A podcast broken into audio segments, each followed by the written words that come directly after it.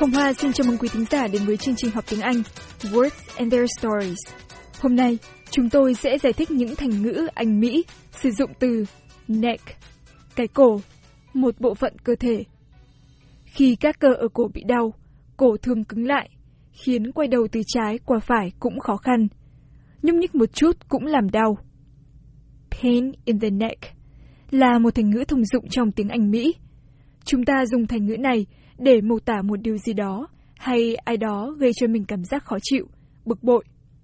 Chẳng hạn như có một cặp vợ chồng đi xem phim mà vào trễ. Vào lúc phim bắt đầu chiếu được ít phút, thì họ bước vào, chen qua mọi người đã yên vị để vào hai ghế trống ở giữa hàng ghế. Họ cởi áo, che tầm nhìn của mọi người, rồi sau đó ồn ào vừa ăn bắp rang, vừa nói chuyện. Một trong hai người đó nói, This movie better be as good as the book. phải chi cuốn phim này cũng hay như sách truyện. Người kia trả lời, I know. We paid a lot for these tickets. đúng rồi, mình tốn khối tiền để mua vé mà. And so did everybody else. And the audience wants to enjoy the movie, not listen to these two pains in the neck. Mọi người khác cũng phải trả tiền vậy, và mọi người muốn thưởng thức phim, chứ không phải nghe hai kẻ gây khó chịu này nói chuyện với nhau. Thành ngữ này không phải chỉ dùng với người. Một số sinh hoạt và diễn biến cũng có thể là một cái pain in the neck.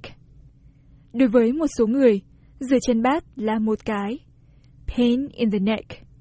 Có thể đối với bạn, dự những buổi họp kéo dài, chán ngắt ở sở cũng là một cái pain in the neck. Còn đối với tôi, nhớ được tất cả các mật khẩu để truy cập các thứ trên các máy điện tử là một cái pain in the neck.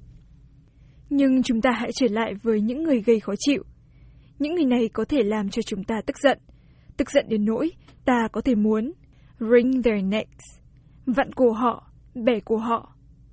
Đây là một lời dọa nạt ta thường nói khi giận ai, chẳng hạn như trong câu này. She stole my idea for a book. I could just wring her scrawny little neck. Cô ta lấy cắp ý kiến của tôi để viết sách. Tôi chỉ muốn bẻ cái cổ ngắn của cô ta.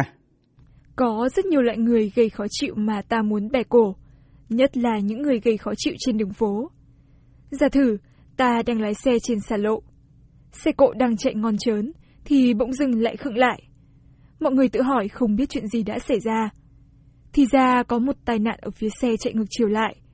Những chiếc xe trong vụ tai nạn đã được kéo đi, chỉ còn lại những mảnh kính vụn, những bộ phận rơi rớt của những chiếc xe bị nạn, và hai cảnh sát viên.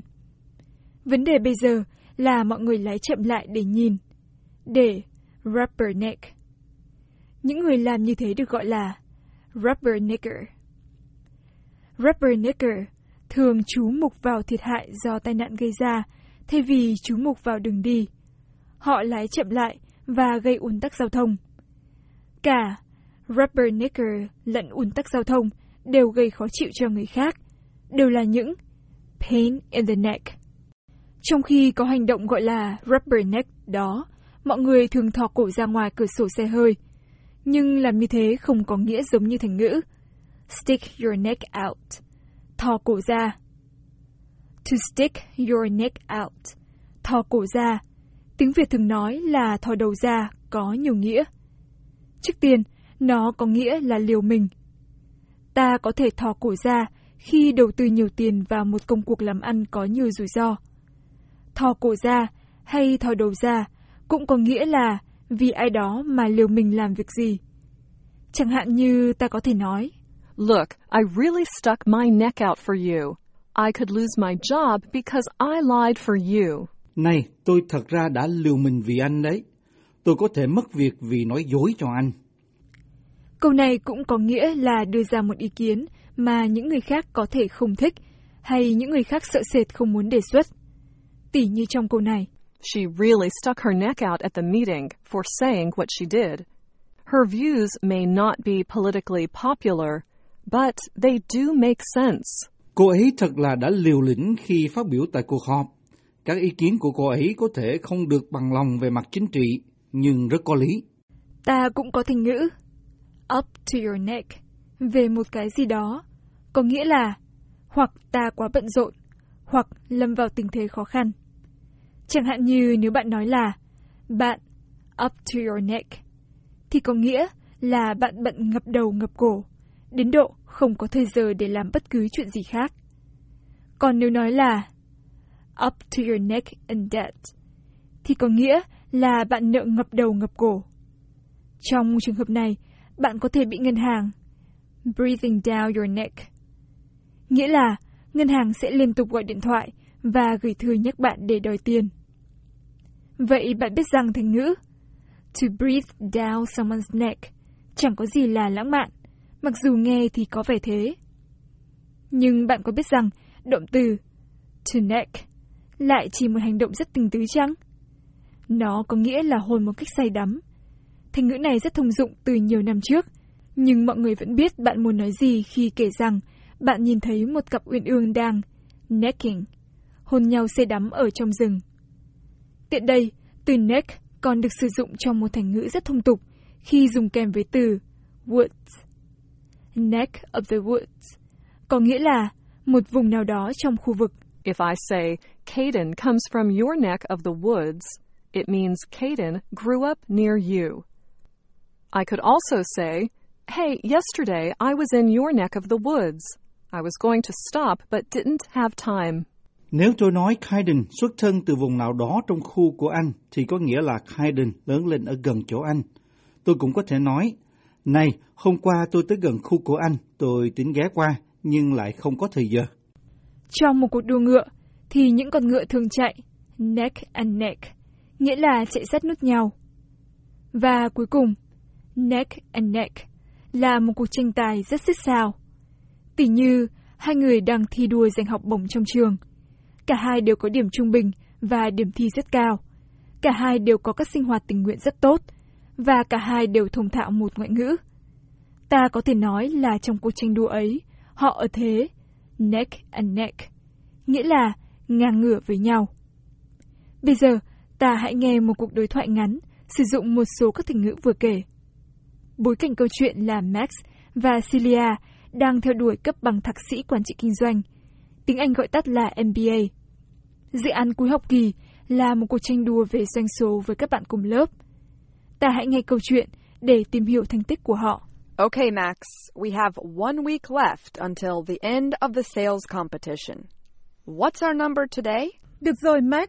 Còn một tuần nữa là kết thúc cuộc tranh đua về số bán. Số bán của ta hôm nay ra sao? Let's see. As of today, we have sold 567 magazine subscriptions.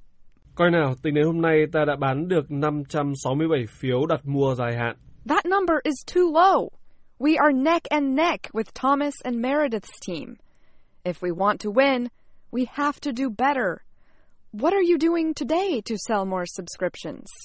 Con số đó quá thấp. Mình ở thế ngang ngửa với đội của Thomas và Meredith đấy. Nếu muốn thắng, mình phải làm cho hay hơn. Ta sẽ làm gì để bán thêm các phiếu mua dài hạn đây? Well, I have a list of businesses to call. Tôi có một danh sách các doanh nghiệp để gọi điện đến. I thought you did that yesterday. What else are you doing today? Tôi tưởng anh đã làm hôm qua rồi chứ. Hôm nay còn làm gì nữa? Look, it doesn't help to have you breathing down my neck like this. Bạn cứ hối thúc tôi như thế này chẳng có ích gì đâu. You're right. Sorry to be a pain in the neck. I just really want to win. Bạn nói đúng đấy. Rất tiếc đã làm bạn khó chịu. Tôi chỉ muốn thắng thôi mà. Hey, isn't Meredith from your neck of the woods? Này, có phải Meredith cũng lớn lên trong vùng của bạn không? Yes, we grew up together in the same neighborhood and have always been competitive with each other. Phải, chúng tôi cùng lớn lên trong một khu phố và vẫn luôn ganh đua với nhau. That explains why you want to win so badly. But I do too. Don't forget, I really stuck my neck out getting this list of businesses to call. I had to guarantee my dad that we would win before he would share his private contacts with me. Hèn gì bạn muốn thắng đến mức đó, nhưng tôi cũng vậy, đừng quên điều ấy. Tôi đã thực sự liều mình mới có được danh sách các doanh nghiệp để gọi điện đến. Tôi phải hứa với ba tôi là chúng ta thắng trước khi ông ấy chịu cho tôi danh sách những người quen biết riêng. You're right. Okay, you call the businesses. Right now, I'm up to my neck in phone calls too. Let's meet after lunch to see how things are going. Bạn nói đúng đấy. Được rồi, bạn gọi các doanh nghiệp đi. Hiện giờ tôi cũng đang ngập đầu ngập cổ gọi điện. Ta hãy gặp nhau sau bữa trưa để xem mọi việc ra sao nhé. Đến đây kết thúc bài học Words and Their Stories kỳ này. You are now officially up to your neck in neck expressions. And if we did not give you a pain in the neck, join us again next week for more American English. Bạn cũng nghe các thành ngữ với chữ neck ngập đến cổ rồi. Và nếu chúng tôi không làm các bạn bực bội, thì xin hẹn các bạn đến kỳ tới. Các bạn có thể nghe và đọc lại bài học trên trang web của Ban Việt ngữ ở địa chỉ voa tiếng Việt.com.